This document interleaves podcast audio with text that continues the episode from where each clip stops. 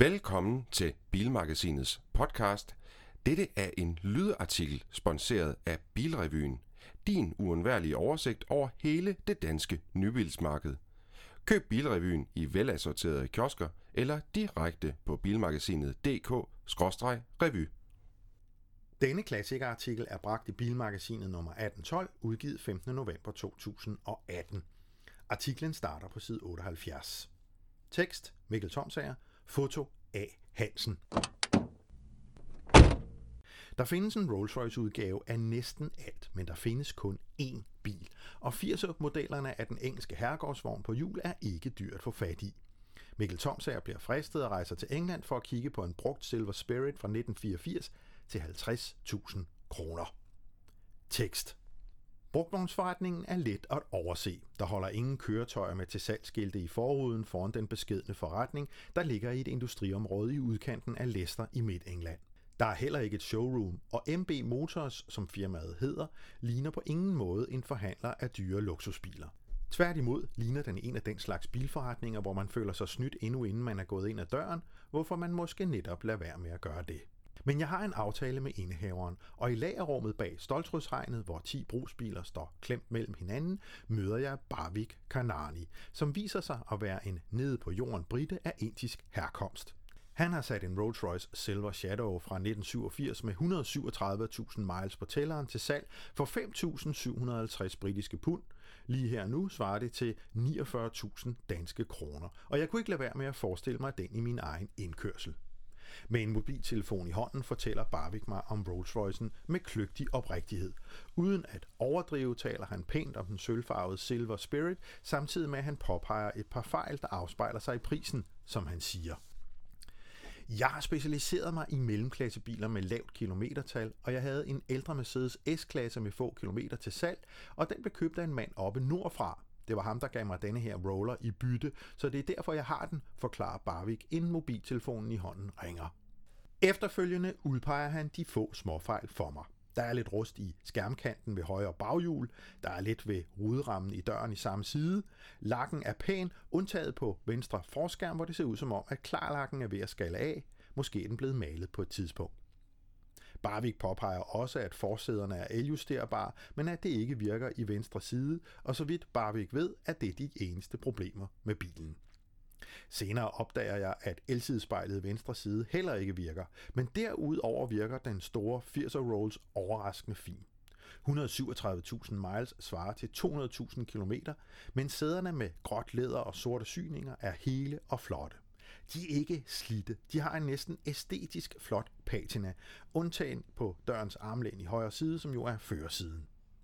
Det samme gælder træpanelerne på alle synlige steder i kabinen. Kun på bagsædets flybord i venstre side skaller det af. Tilsvarende er alt krom, og der er virkelig meget krom i kabinen på en Rolls Royce. Virkelig flot. I annoncen fortæller Barvik, at de originale uldtaber følger med. De ligger i bagagerummet, og de er vidderligt forbavsende pæne. Alligevel er der en grund til, at de ligger i bagagerummet, for nok er de pæne, men de lugter mere surt end oliefrisk.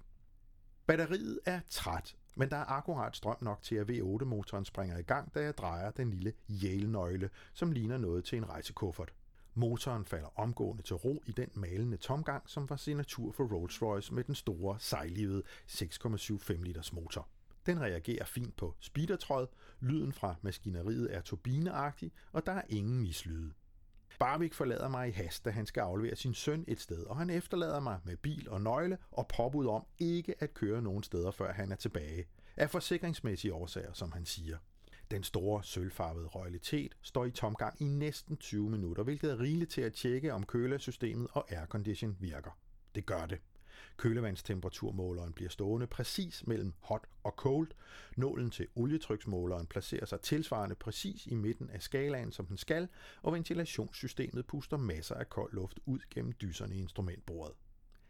Ærligt talt, selv uden Rolls-Royce logo og Spirit of Ecstasy tronende oven på køleren i bilens front, er det ret meget bil for pengene. Om ikke andet så for egenvægten, som er 2.245 kilo. Der er noget over den, selvom Silver Spirit måske er den mindst interessante Rolls Royce i dag, hvilket den lave købspris også kunne tyde på. Også i Danmark er værdien af de første Silver Spirit-modeller begrænset. 50.000 for en Silver Spirit i Storbritannien er ikke usædvanligt, og heller ikke i Danmark har bilen en værdi, der afspejler mærkets luksus-image. Der er ikke aktuelt oplysninger om afgiftsfastsættelse af Silver Spirit hos Motorstyrelsen, men vurderet ud fra andre tilfarende afgiftsfastsættelser antager vi, at afgiften i hvert fald er under 100.000 kroner. Men hertil kommer som bekendt service og vedligehold og en årlig vægtafgift på hæftige 9.400 kroner som dog bliver sat ned med 75%, når bilen fylder 35 år, hvor den skifter til status af veteranbil. På sigt kan Silver Spirit godt vise sig at blive en god investering. Efter mange år med tilsvarende lave priser på forgængeren Silver Shadow, der blev introduceret i 1965, er den begyndt at stige lidt i værdi. I Storbritannien koster et godt eksemplar af Silver Shadow nu over 150.000 kroner. I alle tilfælde er der selv sagt tale om højrestyrede biler, som er markant mindre værd i Danmark end tilsvarende venstrestyrede biler. Rolls-Royce Silver Spirit kom i 1980, hvor den afløste den mere ikoniske Silver Shadow-model, som havde holdt stand i 25 år. Silver Spirit er større end Silver Shadow, undtagen i højden. Med 527 cm i længden, 189 cm i bredden og 148 cm i højden, er Silver Spirit større end de fleste europæiske biler. Teknisk set tager den udgangspunkt i forgængeren. Det gælder også i affjedringen, som er af den hydropneumatiske niveauregulerende type fra Citroën. V8-motoren er den legendariske 6,75 liters motor, der stadig fås i Bentley Mulsanne den dag i dag, om end i en kraftig revideret version. Bag rattet er der heller ikke sket revolutioner. Designet er stadig domineret af træfiner, ventilationsspjæl i krom og et stort toeget ret med tynd krans og en tilsvarende spinkelgreb til betjening af det retbetjente automatgear.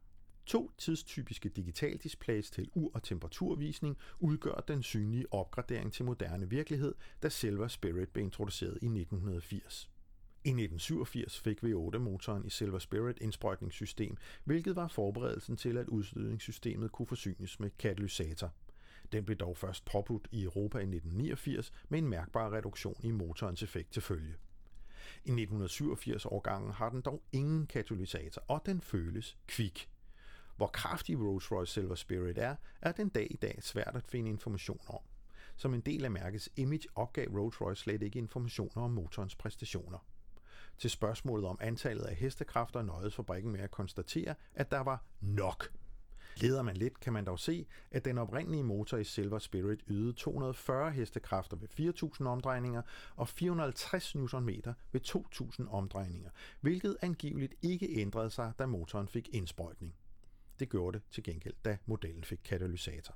I 1987 nød modellen godt af en del andre revisioner. Affjedringen blev opdateret, der kom ABS-bremser, Sæderne fik elbetjening, og der kom nyt instrumentbord på midterkonsollen. Køreoplevelsen er som en kampvogn beklædt i vat og plys. Silver Spirit er vidderlig den glidende, umærkelige fremfærd, som klichéen bærer hele mærket taler om.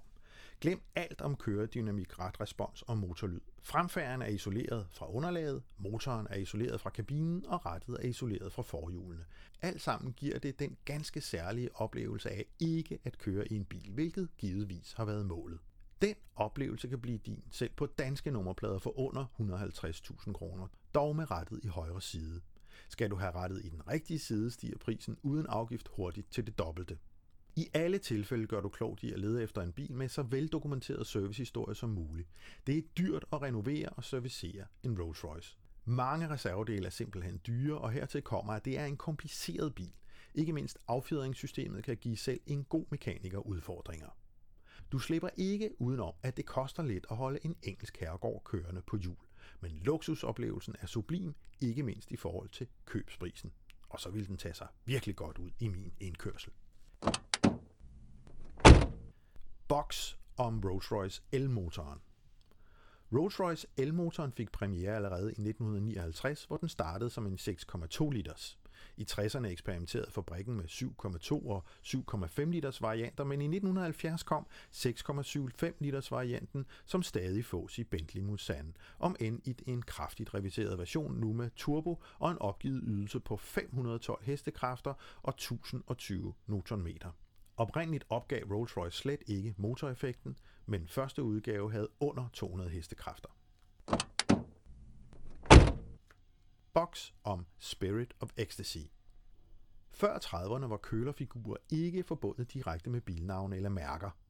Den verdensberømte kølerfigur på Rolls-Royce, kaldet Spirit of Ecstasy, startede således også sit liv i 1909 som et unikt design til en kendt Rolls-Royce-kunde, der angiveligt brugte sin elskerinde som model. Rolls-Royce indså dog, at der var behov for en standardiseret løsning, og bad den samme skulptør, der havde lavet kølerfiguren til den kendte Rolls-Royce-kone, om at lave en universel version til fabrikken. Skulptøren tog dog udgangspunkt i den samme model. Spirit of Ecstasy blev introduceret i februar 1911, men den blev først standardudstyr i begyndelsen af 20'erne. I 1934 kom en særlig lav version med en knælende dame for at give føreren bedre udsyn. Silver Spirit fra 1980 var den første model, der fik fjedermonteret kølerfigur, som forsvinder ned i køleren, når den skubbes tilbage. Denne artikel er rigt illustreret med tilhørende billedtekster, som findes i Bilmagasinet nummer 1812, udgivet 15. november 2018. Se den fra side 78. Denne lydartikel var sponsoreret af Bilrevyen, din uundværlige oversigt over hele det danske nybilsmarked. Køb Bilrevyen i velassorterede kiosker eller direkte på bilmagasinet.dk-revy.